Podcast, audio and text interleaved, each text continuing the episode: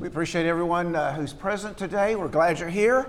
And our hope and prayer is that our time together will be beneficial and helpful to us as we uh, strive, first of all, to do God's will and to please Him in what we do, uh, but also to build each other up and encourage each other and inspire each other uh, along the way.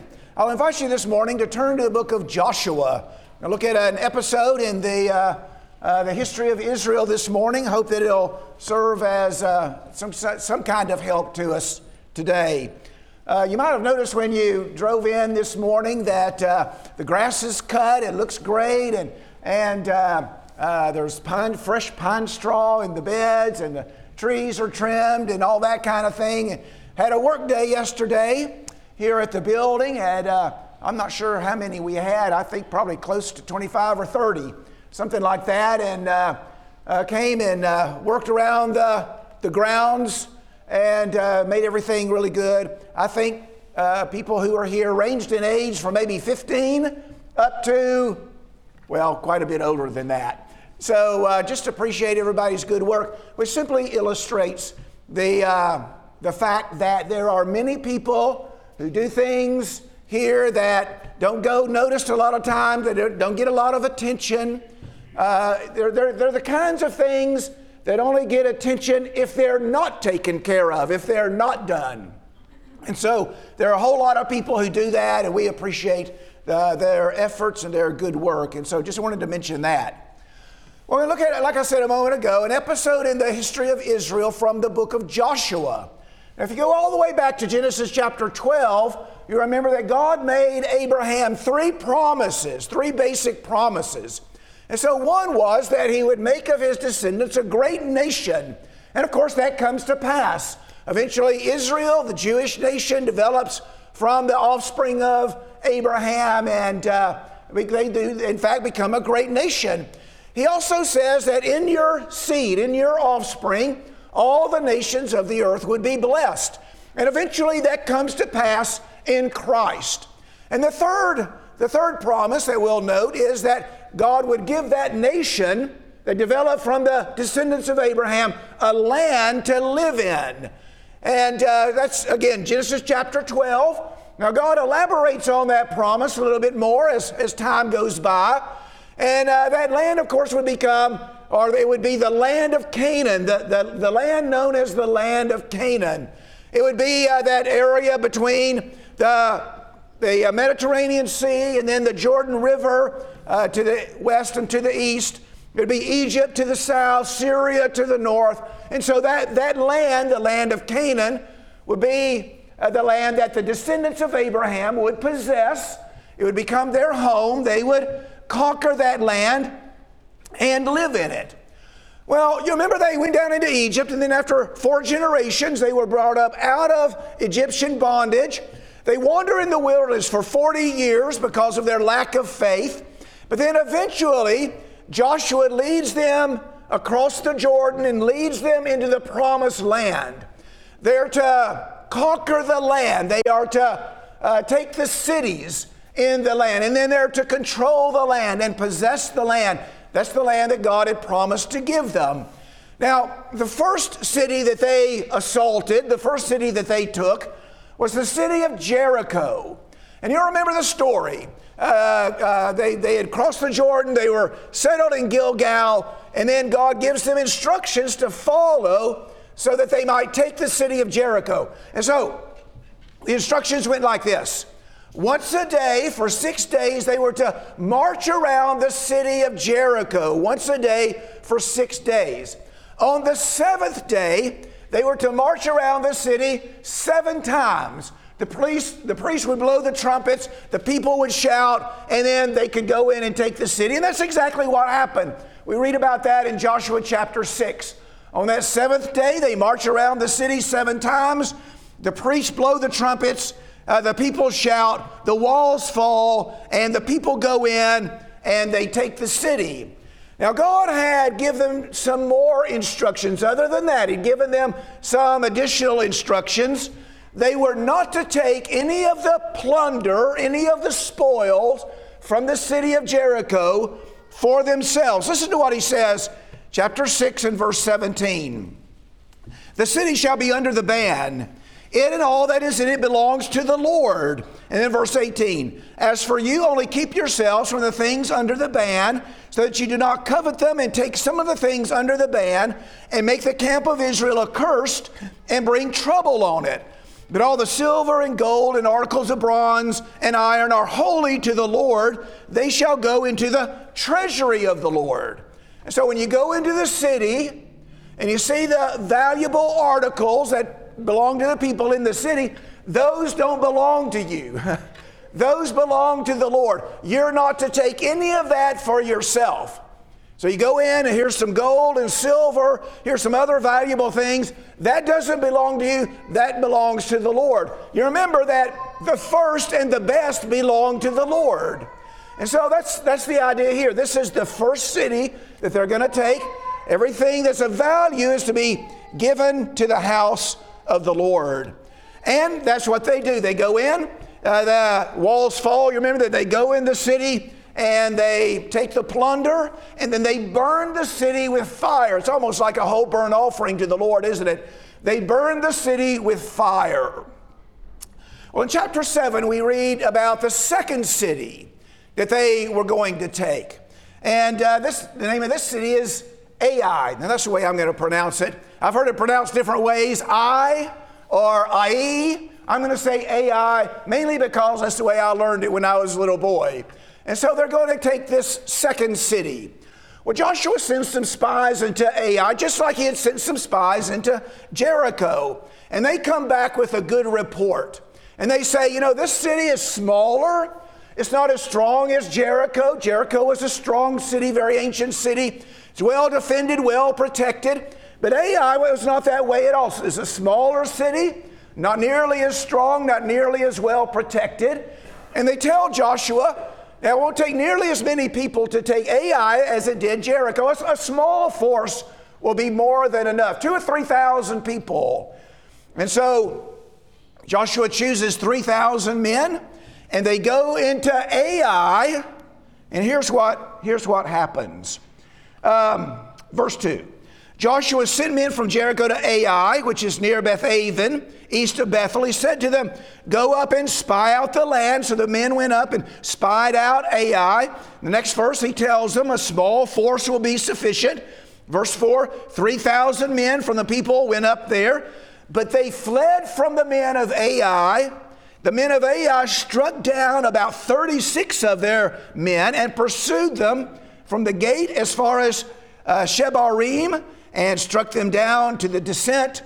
Uh, so the hearts of the people melted and became as water. And so they go to a, a smaller city, weaker city, and they're repulsed. They're, they're driven away. Uh, in fact, they lose some men. 36 of the Israelites die. What in the world happened? Again, a smaller city, a weaker city, it should be very easy for them to go in take this city with no trouble. But, but instead of taking the city, they're defeated. They retreat. they, they have to run away. They're, they're losing some of their soldiers. Well, what happened? Well, chapter 7, verse 1 tells us the sons of Israel acted unfaithfully in regard to the things under the ban. For Achan, the son of Carmi, the son of Zabdi, the son of Zerah from the tribe of Judah, took some things under the ban. Therefore, the anger of the Lord burned against the sons of Israel. So here's this man, Achan. Easy to remember. Easy to remember his name, isn't Achan? You know, he's gonna, uh, you know, he's gonna suffer as the result of his sin. And so he has taken some of the things that really belonged to the Lord and should have been put in the house of the Lord. And so you see it again in verse 10.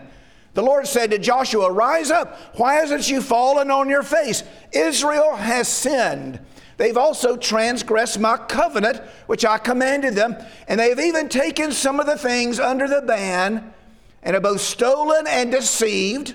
Moreover, they have also put them among their own things. Therefore, the sons of Israel cannot stand before their enemies. They turn their backs before their enemies, for they become accursed. I will not be with you anymore unless you destroy the things under the ban from your midst. You can't progress, you can't go forward, you're not going to have success until you deal with this issue. And if you deal with the issue, then okay, maybe you can go and have success. But you cannot go forward until you deal with this issue. So the Lord gives them a process by which they identify the guilty party. Eventually, Achan is identified and he's confronted. You can begin in verse 16 and read through this. And uh, Joshua in verse 19 implores Achan to just simply admit what he's, what he's done. And in verse 20, Achan said, I've sinned against the Lord, the God of Israel. This is what I did. When I saw among the spoil a beautiful mantle from Shinar, 200 shekels of silver, a bar of gold, 50 shekels in weight, I coveted them and I took them. And behold, they're concealed in the earth inside my tent with the silver underneath. So this is what I did. When I went into the city of Jericho, I saw these things gold and silver and this beautiful garment, and I thought, you know, I'd like to have those for myself. and so he took them for himself in transgression. Remember, God said, don't take anything. And so he violated that command and he took something for himself. And of course, he's, uh, he suffers for it. Verse 25 Joshua said, Why have you troubled us? The Lord will trouble you this day. And all Israel stoned them with stones, burned them with fire after they had stoned them with stones. Talking about Achan and his family. So let's talk a little bit about Israel's defeat at Ai. Got the story in front of you a little bit. And so let's, let's draw out from this story some principles that I think will help us. I hope will help us anyway. The first point I want to make is a, a simple one, it's pretty, pretty straightforward. It's this when God says don't take anything, He means don't take anything. you know? Again, yeah, that's, that's pretty plain, isn't it? God said, don't take anything, don't take any of the plunder for yourselves. When you go in there and see gold and silver and things like that, those belong to the Lord. Don't take anything. Well, what did he mean? Oh, he means don't take anything. Simple enough, isn't it? Now, Achan learned that the hard way. Now, God had told them many times to obey. Many, many times He had told Israel to obey. Look at a few passages Deuteronomy chapter 6 and verse 1.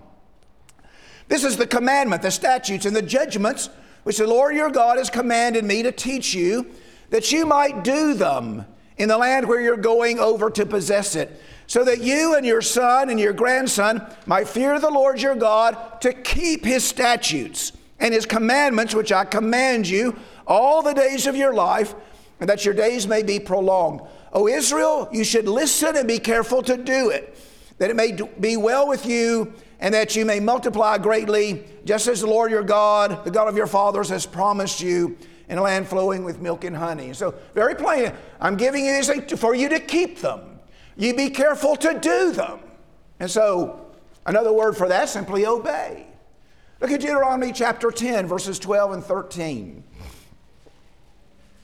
Now, Israel, what does the Lord your God require from you but to fear the Lord your God, walk in all his ways, and love him, to serve the Lord your God with all your heart, with all your soul, to keep the commandments and his statutes, which I'm commanding you today for your good?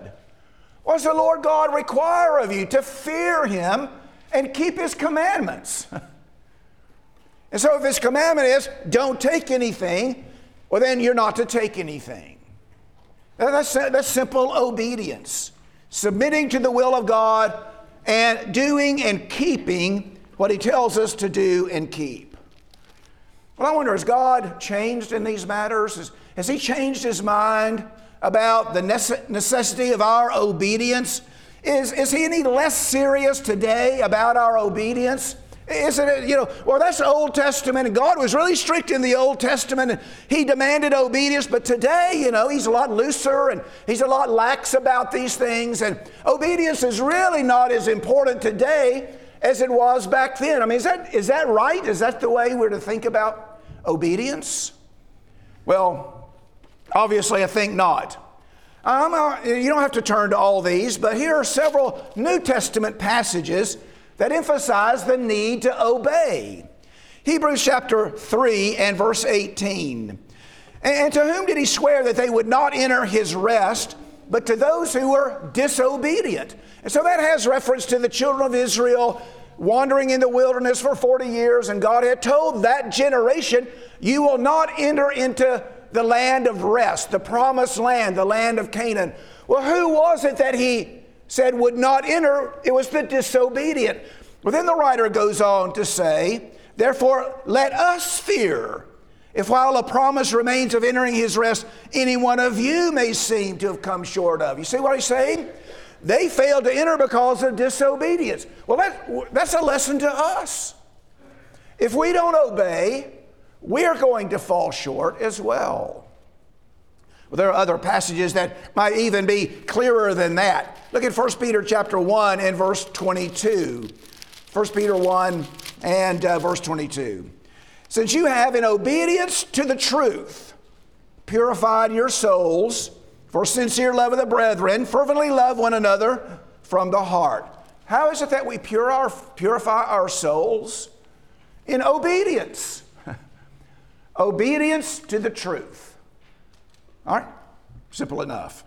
Look at the book of Matthew, and we'll notice two or three passages from the book of Matthew. Matthew chapter 5, in the Sermon on the Mount, in verse 19, Jesus makes this statement Whoever then annuls one of the least of these commandments and teaches others to do the same shall be called least in the kingdom of heaven. Whoever keeps and teaches them shall be called great in the kingdom of heaven. And so here are the commandments of God, and whoever annuls any of them, even the least of them, teaches others that they may disregard them, well, they're least in the kingdom of heaven. And so the idea is here are the commandments of God. You need to listen to them and do them. Matthew chapter 7 and verse 21, Jesus describes the judgment. Not everyone who says to me, Lord, Lord, will enter the kingdom of heaven. And so in the judgment, not everyone who says, Lord, Lord, will enter into the kingdom of heaven. But, but, but, but who? Those who do the will of my Father who is in heaven. That's obedience, right? Doing the will of the Father. In other words, we're not just paying lip service to the Lord, we're actually submitting to Him and obeying Him. Look at Matthew chapter 19 and verse 17. Matthew 19, verse 17. Now, this is in the middle of the story of the rich young ruler uh, you remember, he comes to Jesus and asks him, you know, what, what must I do to inherit eternal life? And he says, Well, why are you asking me about what is good? There's only one who is good. But if you wish to enter life, keep the commandments. keep the commandments. How do you keep commandments? If God says, Don't do this, how do you keep that commandment? Well, you don't do it. If God says to do this, if you're going to keep the commandment, well, you do it. Did Achan keep the commandment? Well, no. God said, don't take these things, and he took them. He didn't keep the commandment. How do you enter into life? Well, part of what we do is keeping the commandments of God. In John chapter 3, and then right at the end of that chapter, verse 36, he who believes in the Son has eternal life, but he who does not obey the Son will not see life. The wrath of God abides on him. Jesus says in John 14, verse 15, if you love me, if you love me, you'll keep my commandments. Verse 21 of John 14. He who has my commandments and keeps them is the one who loves me, and he who loves me will be loved by my Father. Who loves me? The one who has my commandments and keeps them. Well, you get the point. Is God any less interested in obedience today than he was then? Well, no. Even in the New Testament, we've seen all these passages and we could multiply them many times over, I'm sure. All of these passages tell us to obey. We must, we must obey. And so if the Lord says forgive, what does he mean by that? Okay, it means forgive. If the Lord says don't lie, well, what does he mean by okay, it means don't lie, you know? If God says don't take these things, what does he mean? It means don't take those things. Now, I'm not saying we should rip statements out of their context, and we need to do our best to understand the words of the Bible and understand them within their immediate context and more remote context. And we need to interpret Scripture in light of other Scripture. Remember all, know all of those things. But once we determine this is the commandment of the Lord, well, we need to do that. Here's an observation. We didn't look at Hebrews chapter 5, verses 8 and 9, but another passage that uh, encourages or demands obedience, pointing to the example of Christ. Although he was a son, he learned obedience from the things that he suffered. Having been made perfect, he became to all those who obey him the author, the source of eternal life. For whom is Christ the source of eternal life? All those who obey him. Again, obedience emphasized. But the other thing I want to note from that passage is that obedience is not a natural part of our constitution. you know? we, we don't obey naturally. Any parent who's raising a child knows that they have to be taught to obey. Obedience doesn't come to us naturally. We have to learn obedience, and sometimes we learn obedience through the things that we suffer. Even the Son, the Son of God Himself, had to learn obedience through the things that He suffered. So obedience doesn't come naturally to us. We want to go our own way, we want to do our own thing. You know, if we see something we want, we want to take it for ourselves. And so we have to learn to submit our will to the Father's will, subject ourselves to Him and His authority, and obey Him in everything we do. And so, here's one of the lessons from Israel's defeat at Ai. It's just a lesson in obedience. If God says don't take something, He means don't take something. Okay, here's another lesson sin has a harmful effect on the sinner. Know, that's something we don't always realize, but it's, it's true. We should realize it. We might know it intellectually, but sometimes we have a hard time coming to terms with that. Now, Achan sinned, right? Achan sinned. He took the gold, he took the silver, he took the garment. And at first, I'm sure he thought, this is going to be to my advantage. I'm going to benefit from having this gold. I'm going to benefit from having the silver and the garment. But eventually, his sin harmed him. He was hurt by his sin. And we saw how his, his, uh, his life ended up. He's exposed and, and confronted, and he's held accountable. Sin has a harmful effect on us. The devil promises us that sin will be good for us or help us in some way, but it never does. It, it always comes around to, to bite us. Here are a few examples. The Bible tells us that pride goes before a fall. How many times have we seen it? You, know, you can almost predict it, can't you? Here's a man, or it could be a woman, but here's a man, he's arrogant, He's lifted up with pride. He thinks he's something when he's really nothing. And, and, you, and you can just about see it coming, can't you? He thinks he's above the law. He thinks he's too clever to be caught. And so he tries to get away with some shady deals or he tries to get away with some sin. And, and then he's exposed and he's caught and he falls and he falls hard. And so he, he thinks that, that he's doing well when really his sin, the sin of pride, ends up hurting him. Our sin is going to hurt us, it always will. Peter is a good example of this in the Bible, Matthew chapter 26 and verse 33. Here that Jesus is telling them, All of you are going to fall away before this night is over. And Peter says, Not me. I don't know about these other guys, but I'm not going to. I'm ready to go to prison, even to death with you. And you can see the, the, the, pride in those words. Now, I don't know about these others, but that's not going to happen to me. And, and what happens? Of course, he, he falls. Our pride's going to hurt us, our lust is going to hurt us. One of the most destructive influences in our lives. Brother Kevin talked about this the other day from the book of Proverbs. Remember Proverbs chapter 7 talks about the, the man going after the seductive woman, and he describes that man in this way suddenly he follows her as an ox goes to the slaughter. And so here's a man, he, he follows her just like an ox, ignorantly, unknowingly, naively goes, goes to the slaughter. No, we can't take fire into our bosom and not be burned. Now, the devil is, tells us that that lust, you know, that, that's, you, you give in to that, you're going to be satisfied. Uh, you're, you're, you're going to be better off. You're, you're gonna, that's going to be to your advantage. But it never works out that way. I've made this observation before. I believe it's true. Just to show you how powerful this influence is in our lives, you can sit down and tell somebody, and they're involved in a relationship they shouldn't be in, and, and you sit down and tell them.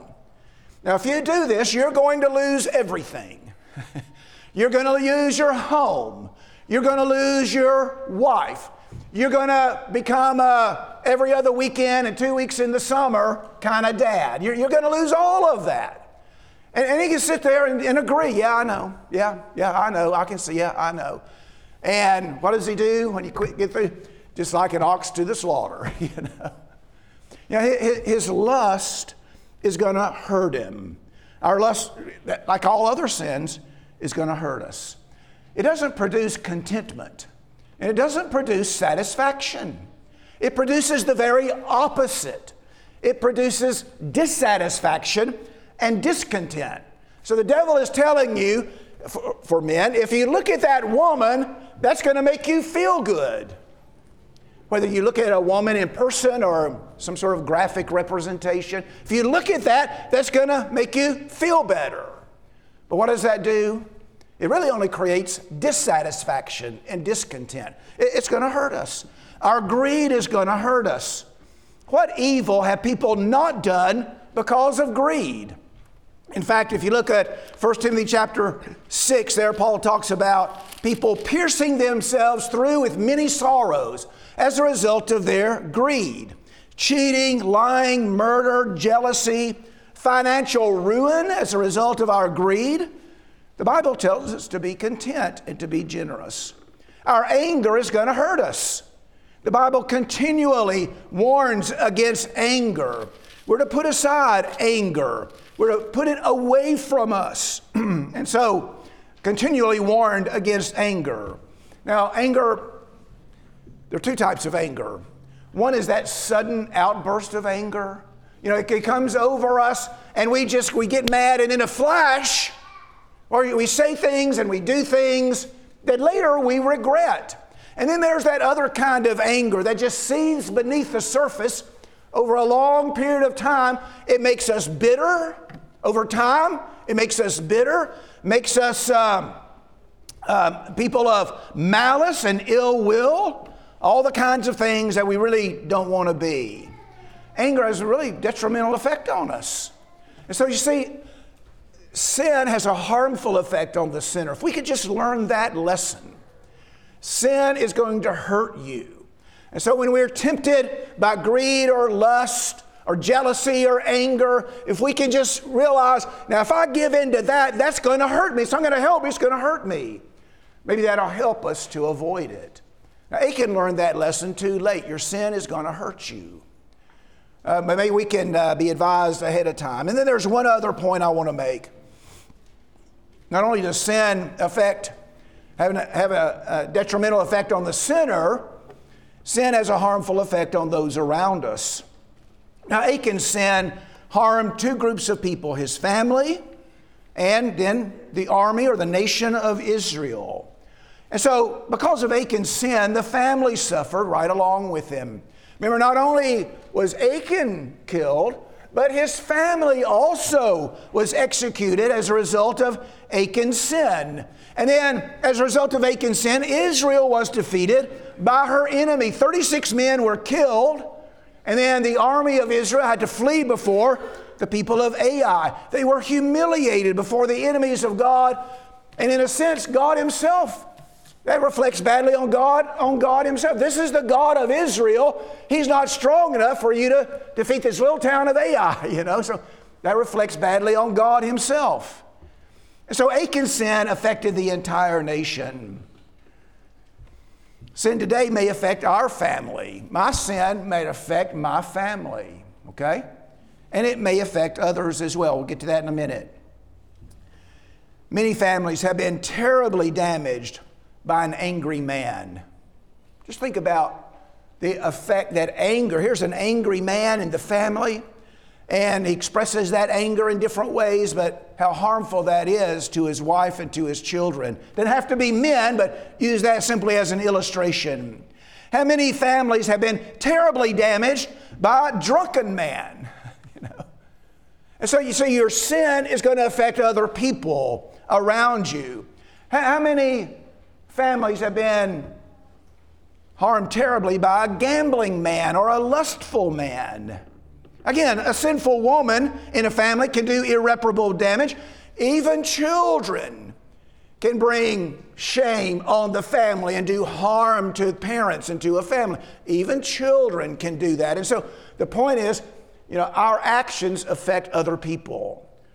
We, we need to teach our children that. Your actions affect other people. It's not just yourself. And so sometimes we think, well, it's my decision. I can do what I want. And if that brings some harmful consequences on me, well, so what? It's, it's my decision. No, your actions affect other people. Achan's actions affected his family. Your actions might affect your family as well your wife, your husband, your children, your parents. So we need to think about that before we yield to temptation. And sometimes the problem is simply selfishness, which leads to things like anger and drunkenness and, and uh, sexual uh, misconduct. But our, our sin can affect the local church as well. Now, Paul deals with this in his letter to Corinth, 1 Corinthians chapter 5. Paul deals with a, a man who had his father's wife in an inappropriate relationship. And, and the church there is, is taught to clean out the leaven.